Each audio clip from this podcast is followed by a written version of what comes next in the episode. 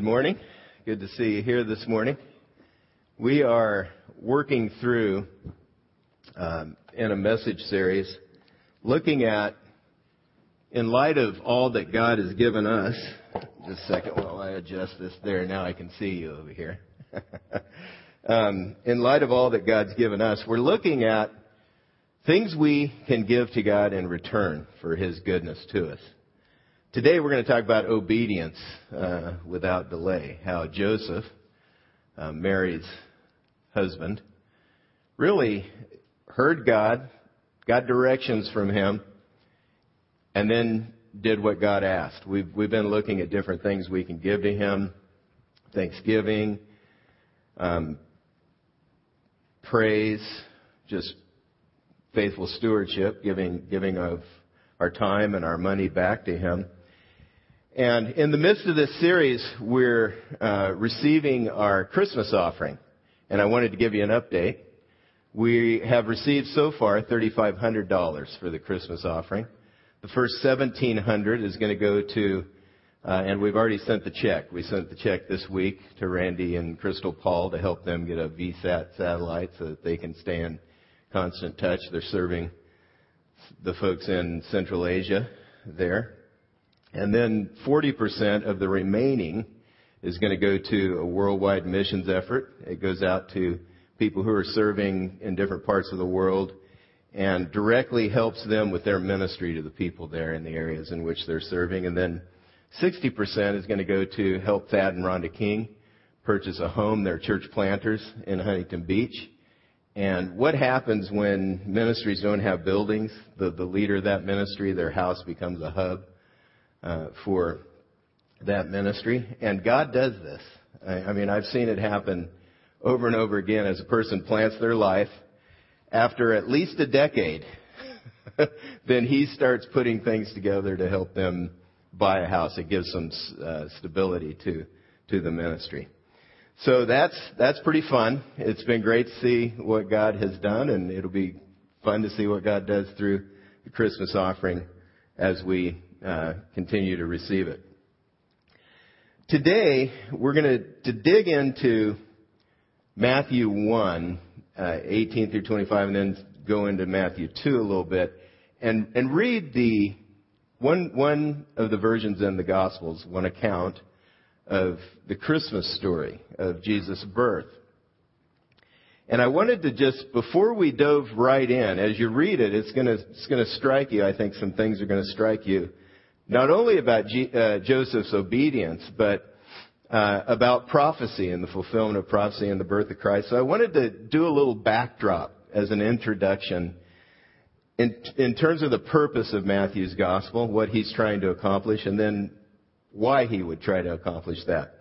The purpose of Matthew's gospel, uh, there are four histories, biographies uh, of Jesus' life. They all have a different purpose. They were written for different reasons. Mark, they believe, is the earliest, and and uh, the others sort of build on his. His is the shortest, and his the others build on him. But um, Matthew wrote his gospel to prove to Jewish readers that Jesus is their Messiah. Now, how he did that is by showing that Jesus' life and ministry fulfilled the Old Testament scriptures.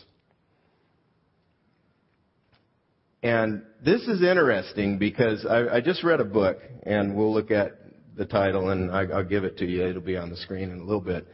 I just read a book called Christianity, the Faith That Makes Sense by Dennis McCallum. And in that book, he says, fulfilled prophecy is God's chosen method of self, self authentication. This is how God has chosen to verify his identity, is, is by um, fulfilling prophecy by giving prophecies. And, and this is one way, okay, there are other ways, but this is one major way that God has chosen to do this. Um, look at look at what is said in Isaiah. It, God says, God Himself through the prophet Isaiah says that the litmus test, the acid test of real deity, is the ability to know history before it occurs there was a challenge that God gave to Israel uh, in Isaiah, they, the, the people of Israel had begun to worship idols. And so God starts challenging through Isaiah, through the words that Isaiah spoke, th- their idols. And it's, it's really an interesting thing that, that God does, and it, it's, it's interesting what he says, very instructive for us. This is what God says in Isaiah 41, 21 through 23. Present your case. Set forth your arguments, says Jacob's king, God himself. Bring in your idols to tell you what is going to happen. Tell us what the former things were so that we may consider them and know their final outcome, or declare to us the things to come. Tell us what the future holds so that we may know that you are God's. This, this, is how God himself has chosen to verify his identity. This is how you find out whether someone is a God or not. They have the ability to tell what the future holds. And then he says, do something, whether good or bad, so that we will be dismayed, filled with fear. Now you can imagine these idols. They're just statues.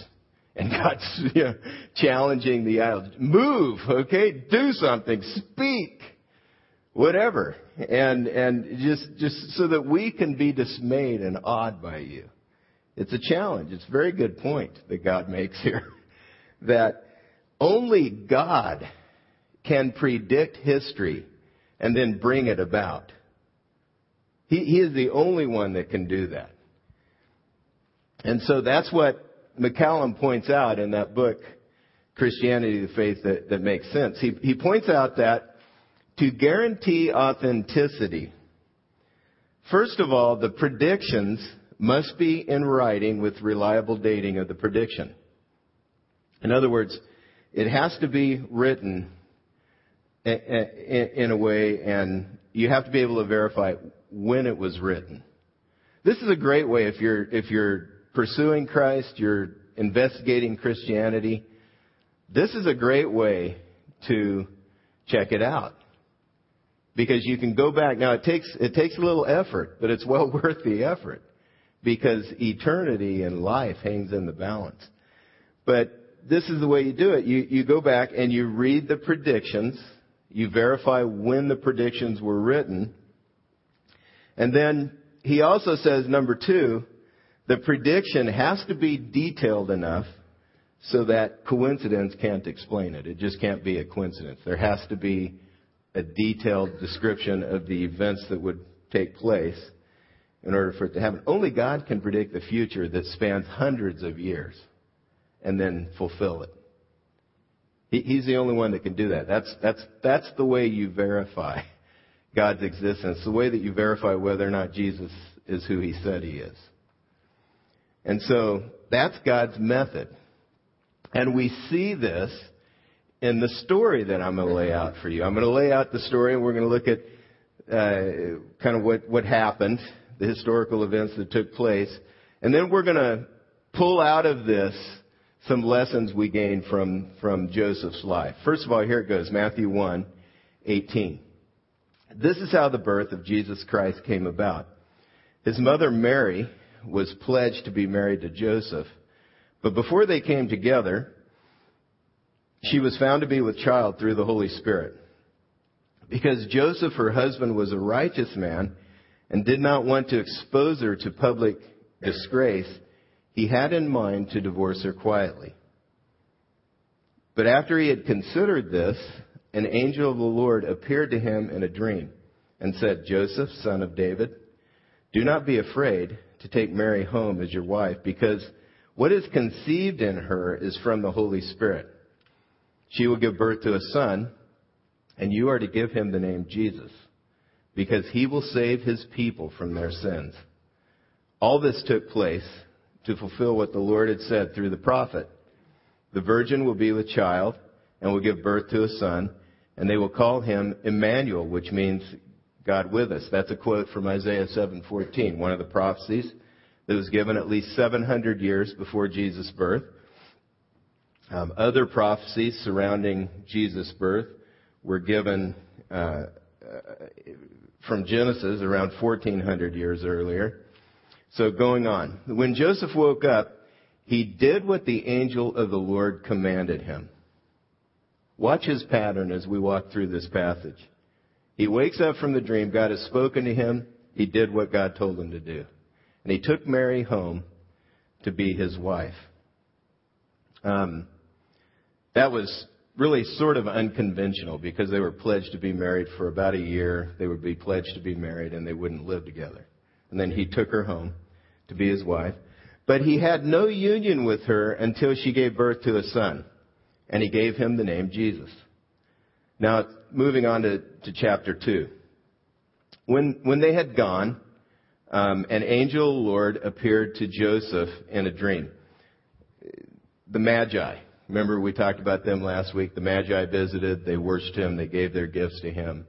Herod was a little concerned of the threat to his throne, and um, the Magi didn't go report to Herod where the child was, but, but left them. So anyway, when they had gone, the Magi, an angel of the Lord appeared to Joseph in a dream. Get up, he said. Take the child and his mother and escape to Egypt. Stay there until I, I tell you, for Herod is going to search for the child to kill him. So he got up. Here it is again. Here's from God. So he got up, took the child and his mother during the night, and left for Egypt, where he stayed until the death of Herod. And so was fulfilled what the Lord had said through the prophet, Out of Egypt I called my son. This is from Hosea 11, uh, 11 1. And that was written about the same time as Isaiah, 700 years or so before the events took place. After Herod died, an angel of the Lord appeared in a dream to Joseph in Egypt and said, Get up, take the child and his mother, and go to the land of Israel, for those who were trying to take the child's life are dead. So he got up, took the child and his mother, and went to the land of Israel. But when he heard that Archelaus was reigning in Judea in place of his father Herod, he was afraid to go there. Having been warned in a dream, he withdrew to the district of Galilee. And he went and lived in a town called Nazareth. So was fulfilled what was said through the prophets, he will be called a Nazarene. Now, the, a general picture, it, it, in the, the prior statements, it was prophet. This is prophets. The general picture of the, the Savior that was to be born was uh, he was to be despised and rejected, sort of an outcast. Nazareth was a seedy, despicable town. And so that's why Nathaniel, when he's being introduced to Jesus, says, Can anything good from come from Nazareth? I mean, that's like, oh, that's a, that's a horrible place. Can anything good come out of that? It's sort of a a place where social misfits lived in their time. So, but that that was a fulfillment of what was said through the prophets as well. That he he was from uh, that kind of area. He was surprising that this is the king. He's from Nazareth. That's, a, that's an amazing thing. So, you see that the fulfillment of prophecy in the life of Jesus gives you a sense of God's plan and purpose being fulfilled in the birth of this baby on a sweeping scale, a large scale. This is hundreds of years. God's carrying out His plan and His purpose. Um, these prophecies have been in place uh, way ahead of time. This is God's chosen method of self authentication. And it's evidence that Jesus is God, and the scriptures have been authored by God Himself. This is evidence. And th- those are two things you, if you're investigating Christianity, you really have to check those things out. First of all, uh, can I trust the Bible? And secondly, is Jesus who He said He was? So this this is a great place to start. And if you if you'd like help with that, just let us know on the connection card, and and we will help any way we can. I I can actually send you a copy of that book. I have several of them. It's a little, it's a little small book, um, and I have a few of them in my office. I could give you one.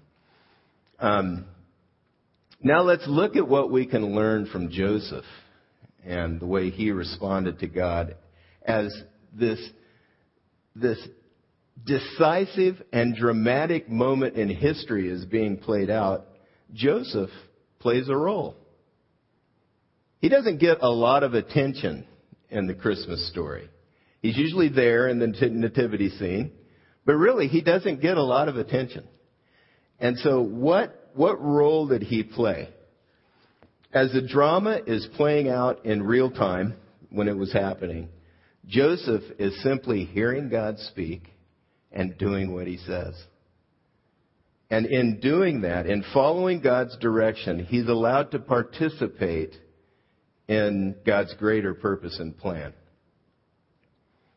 When Joseph woke up from the dreams, he did what the angel commanded. So he got up, it says, after a dream, and he took the child and did what God told him. So he, again, he got up from the dream and he did what God said.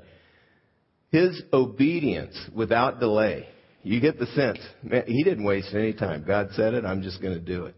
His obedience without delay to God gave him a front row seat in a very decisive moment in history, the decisive moment in history when God entered into our world. It can be the same for us. We, we can experience the same thing because if you've decided to follow Christ, what He wants you to do, wherever you are, in your family, in your neighborhood, at your work, with your friends, where, wherever you find yourself, God wants to use you he wants to lead you to connect with people and then help them come to know Christ as well. And that is the decisive moment in their history. That is the moment when everything begins to change in a person's life. That's when it all happens. And so just like Joseph, he followed God's direction. He was in on this sweeping plan of God through the ages, we as well can be in on that just by listening to God and doing what He says. Here's some lessons from Joseph. First one, thoughtful obedience is considerate and merciful.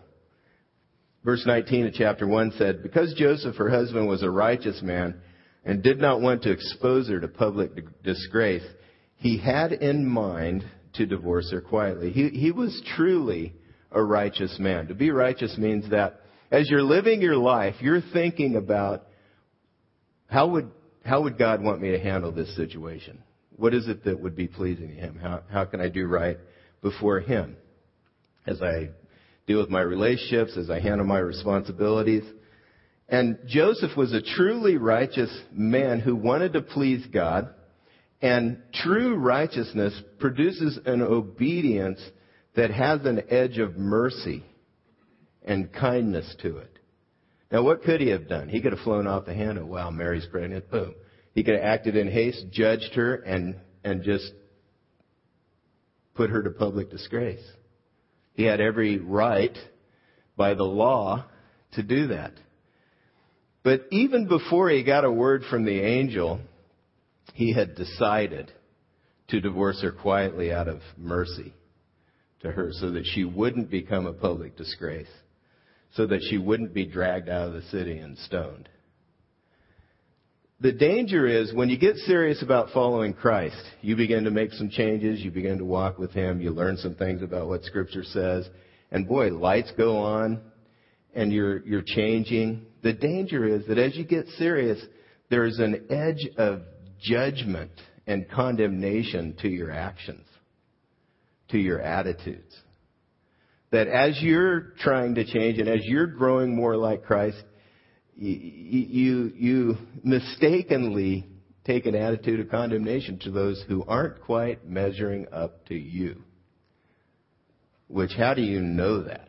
Anyway. But if you're growing more like Christ, if you're actually righteous, truly righteous, you let go of the condemnation and there's an edge of mercy to your actions. E- even if you have to follow the law, there's this edge of grace because the one you're following is full of it.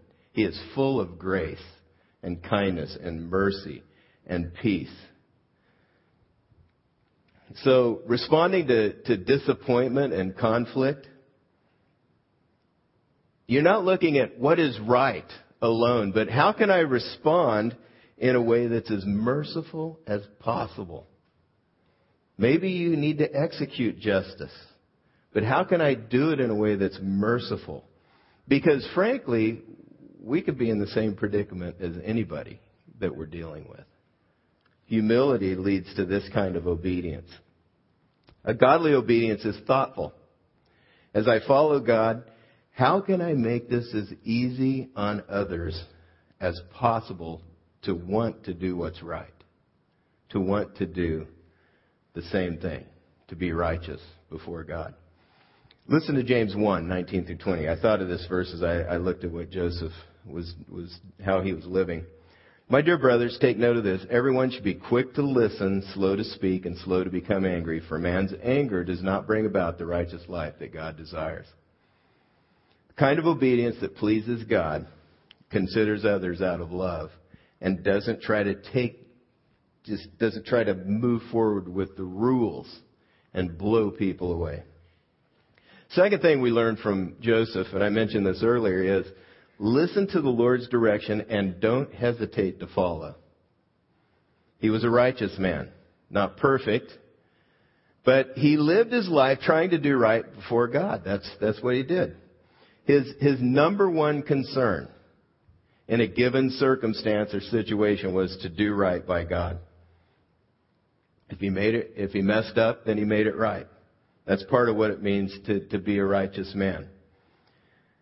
Being righteous, he could hear God. He was listening for God.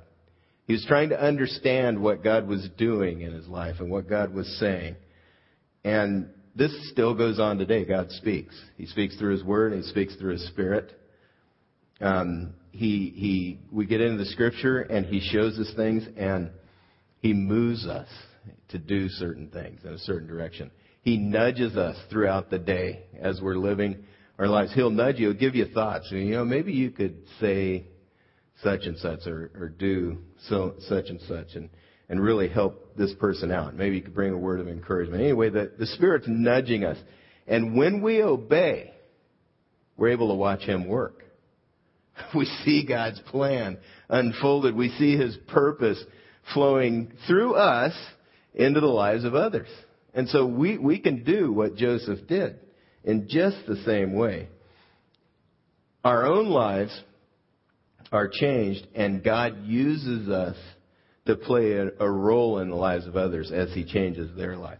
If we hear God and don't respond, then His voice gets softer and softer and softer until we, we aren't hearing Him.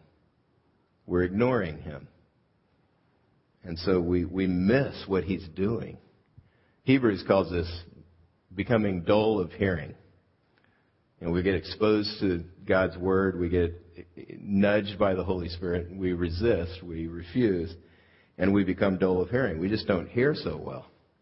So our part is to make sure that we can hear. To, to hear God, you have to be set on doing what he wants you to do. John 7, 17. It's not in your outline, but that's, that's a verse that says, if you want to hear God, if you want to know Him, you've got to be set to do what He says. And then, if, if there's something that we mess up, if there's sin in our life, we confess it. Because that clogs our ears. This stuff, a, a, a resistance to doing what God's asking us to do and just all out cherish sin that we have in our life will clog our ears. So our part is to get set to hear, make sure we can hear, and then follow as He directs. And boy, life gets good. He uses you to encourage people. He, he uses you to help them come to Christ and watch their lives changed and just really be a blessing. And we were made to do this good stuff. It's hard to want to do it sometimes because we get wrapped up in our own lives and our own stuff. But we were made to do good. In fact, uh, Jesus, those of us who've committed our lives to follow Christ, Jesus has saved us to do, He's created us to do good works. Just to do good things. And when you do that, wow, life is good. It's enjoyable. It, it really is.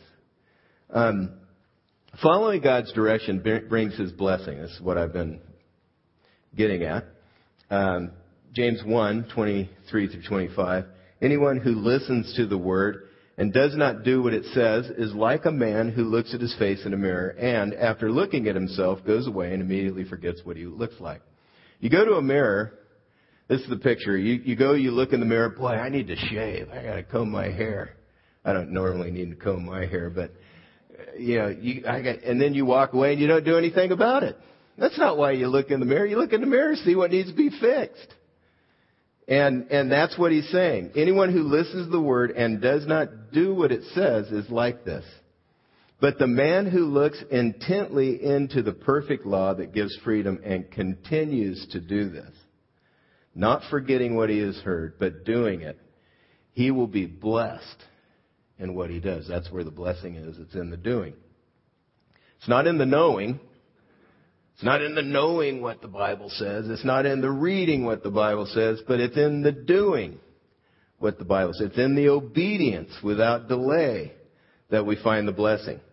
Following God's direction increases our understanding. John 14:21 Whoever has my commands and obeys them, he is the one who loves me. And he who loves me will be loved by my Father, and I too will love him and show myself to him. Obedience is how you get to know Christ, how you understand Him and His ways, and it opens up realms of understanding more and more as you take the steps that God has given you to take. As He lays those on your heart, as He shows you what to take, you take the step, and your increase, your understanding grows. That's the way it happens. And then, uh, following God's direction is a proper gift in return for God's love. 2 Corinthians 5, 14 through 15. For the love of Christ controls us. We've, we've experienced the love of Christ and it compels us. It, it controls us because we are convinced that one has died for all, therefore all have died. And he died for all that those who live might live no longer for themselves, but for him who for their sake died and was, was raised what I've discovered is that as, as I learn to give my life away, God gives better stuff in return. But there's always a struggle. I always want to hang on. And I, I don't want to let go of my life. I like to hang on to my life, my stuff, my time, my little cushion, you know, my, my night where I can just kick back and watch TV. And I like to hang on to that stuff. But as I live for Him, and to the extent that I, I do live for Him, I experience what life is all about. And, and God brings His blessing. I'd like to ask Neil Walker to come up. Neil's going to share with us. And I think, uh, as, as he shares with us about his ministry at USC, many of us know about it, but I just wanted to dig into it and talk a little bit about uh, what he and Melinda are trying to accomplish in their with their lives as they give them away in service, and then also um, kind of how God's provided for them. Come on, bro. Um, I think we're going to see an example of what we're talking about in terms of obeying God and then experiencing His blessing. So, Neil, many of us may know, but what, what is it that you do at, at USC and what are you trying to accomplish there? Sure. We're the, uh, I'm the director of a group called Christian Challenge there at SC. And it's a ministry and kind of a movement at SC that is really designed to help students come into a relationship with Christ and then learn to walk with Him in biblical community and then to be uh, equipped and motivated to reproduce that around the rest of the world. All right. How long have you been trying to do that? 22 years. All right.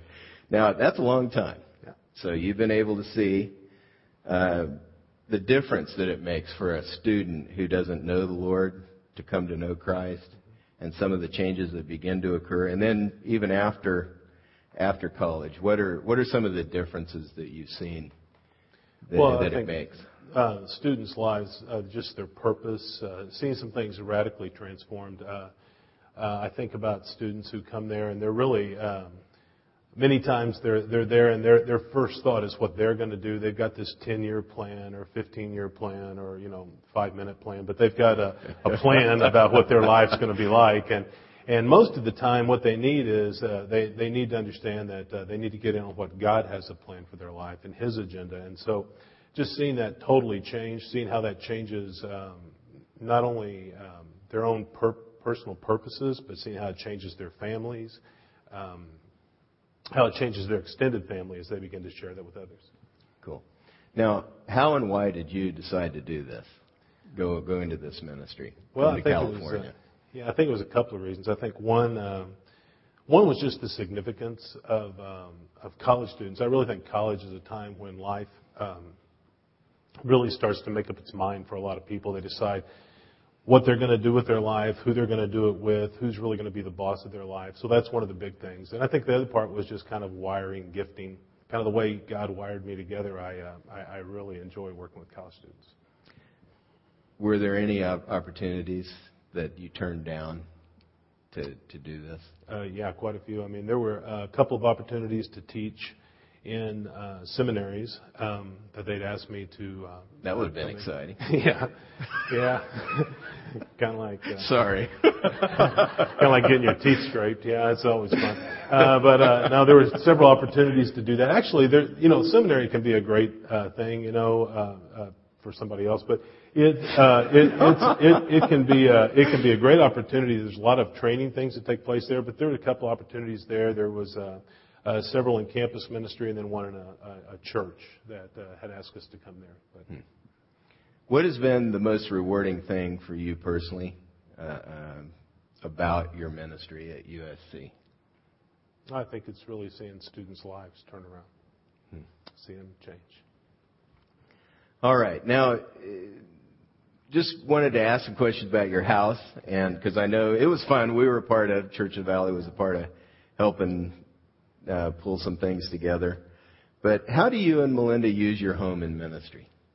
Well, one, it's kind of uh, the headquarters for ministry. It's where like the office, if there is an office, uh, that's where the office is. Um, Isn't that in your in your bedroom? In our yeah, yeah. But it was in the bathroom for the longest time, and that's a whole other story. But we'll not go there. But anyway, yeah, that's kind of the office of SC. It's also where we have like. Uh, it's where we have meetings. It's where we have staff meetings and ministry team meetings. It's where we have a lot of training uh, things, different opportunities like that. So, one, it's like that. Another thing, it's kind of a, a home away from home in, in, more ways than one. We've had a lot of students that live with us over the years, uh, some for a short time, some for a longer time.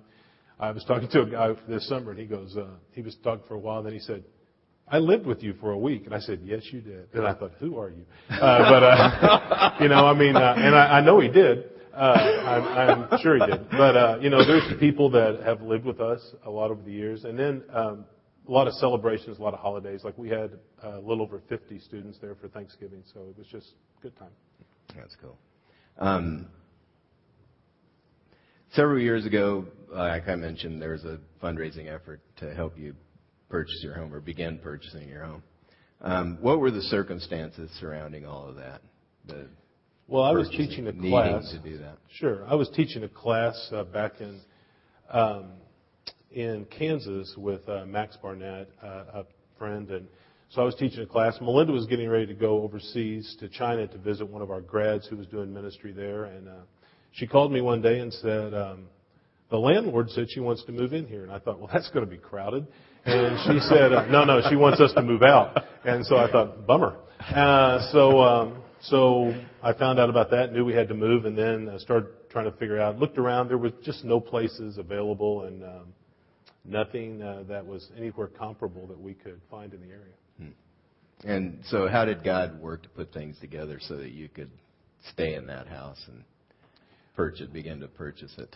Yeah, I mean, uh, well, first of all, Max uh, had suggested. He said, "Had you ever thought about buying the house?" And I started laughing. I thought, "Yeah, right." Uh, no. And uh, then I got back, and then Randy kind of spearheaded everything. He said, "What would you think if I wrote uh, like people uh, that alums and people in ministry and stuff that with you, and asked them about being a part of that?" And I thought, no, because we found out we had to have like ninety thousand dollars down in order to even afford the payments, and so I thought, No, I don't think that's a good idea because, you know, most of our alums have, have been able to stay like us fairly broke. And so, uh, so I said, you know, I think that plus that after they gave all they wanted to give, we'd still probably be about, you know, 89,500 short. So, um, don't think that would work, you know. And so he said, well, I'm going to do it anyway. And so he did. Uh, and, um, so then God just began to sovereignly move and people began to sacrificially give.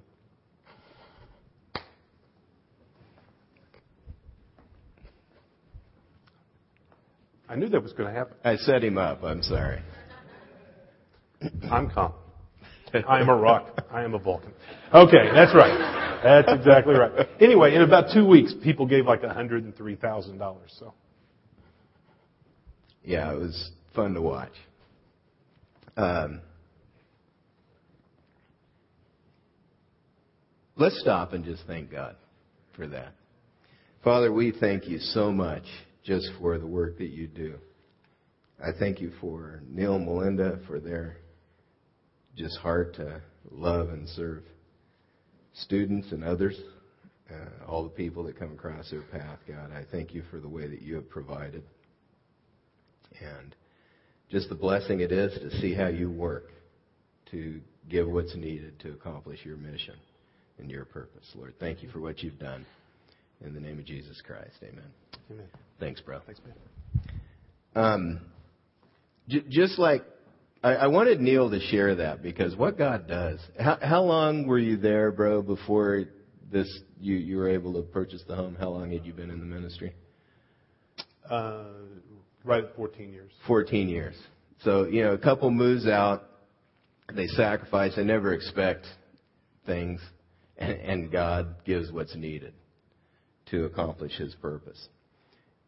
We can experience this right here and now, just, just like Joseph did. He got direction from God. He stepped out to follow God. We can see God use us to make a, a difference in the lives of people as we hear Him and obey without delay. As we follow Him and, and do what He's telling us to do, we can have a front row seat as God transforms lives. It's really what we're all about as, as, as a church. To help see people come into relationship with Christ and their life change because of that. We're going to be receiving the offering in a few moments. There's some next steps that you could take. I, would I'd also just like to say thank you for your faithful giving. Um, we're able to do what we do as a result of, of your tithes and offerings, your generous giving. And so I just wanted to say thank you. But we're going to be taking the offering in a few moments. Uh, some next steps that you may want to take and let us know about, you could let us know on the connection card and drop that in the offering when it comes by. Uh, first one, memorize 2 Corinthians 5.15. I memorized that verse in college. It reminds me, Randy, stop thinking about yourself and live for Him, live for Christ. And He died for all that those who live might live no longer for themselves, but for Him who for their sake died and was raised. This is why we exist if you follow Christ. Second thing you could do, next step, is I will follow direction God has already given me. Maybe God's been speaking to you. He's already given you some direction. You know the step that He wants you to take. Take it. I'm going to take that step. And then I am deciding right now to do whatever God wants me to do. You just, God's spoken to you as we've gotten into the scripture, and I want to do whatever God lays on my heart to do. I just want to get set. I want to get my heart set to obey without delay. That could be a step that you take. Let's go to the Lord in prayer. Father, we thank you again for your grace and kindness. And as you lead us to righteousness, you, you have such an edge of mercy and grace and kindness that doesn't demand. You, you don't, you don't really expect and you don't want to condemn, but you want us to experience life and all there is in it. Thank you, God, for your who you are, your your makeup, for being loving and faithful and kind and patient. God, help us, Lord, to give in return for the things that you do in our lives, for the things that you have done in salvation, and for the things that you continue to do. Help us to, to lay our lives before you and, and ask you to use us and be used in the lives of the people around us as we, as we walk through our days. God, may we be available to hear you and respond by obeying you. We ask for your help in this. In the name of Jesus Christ. Amen.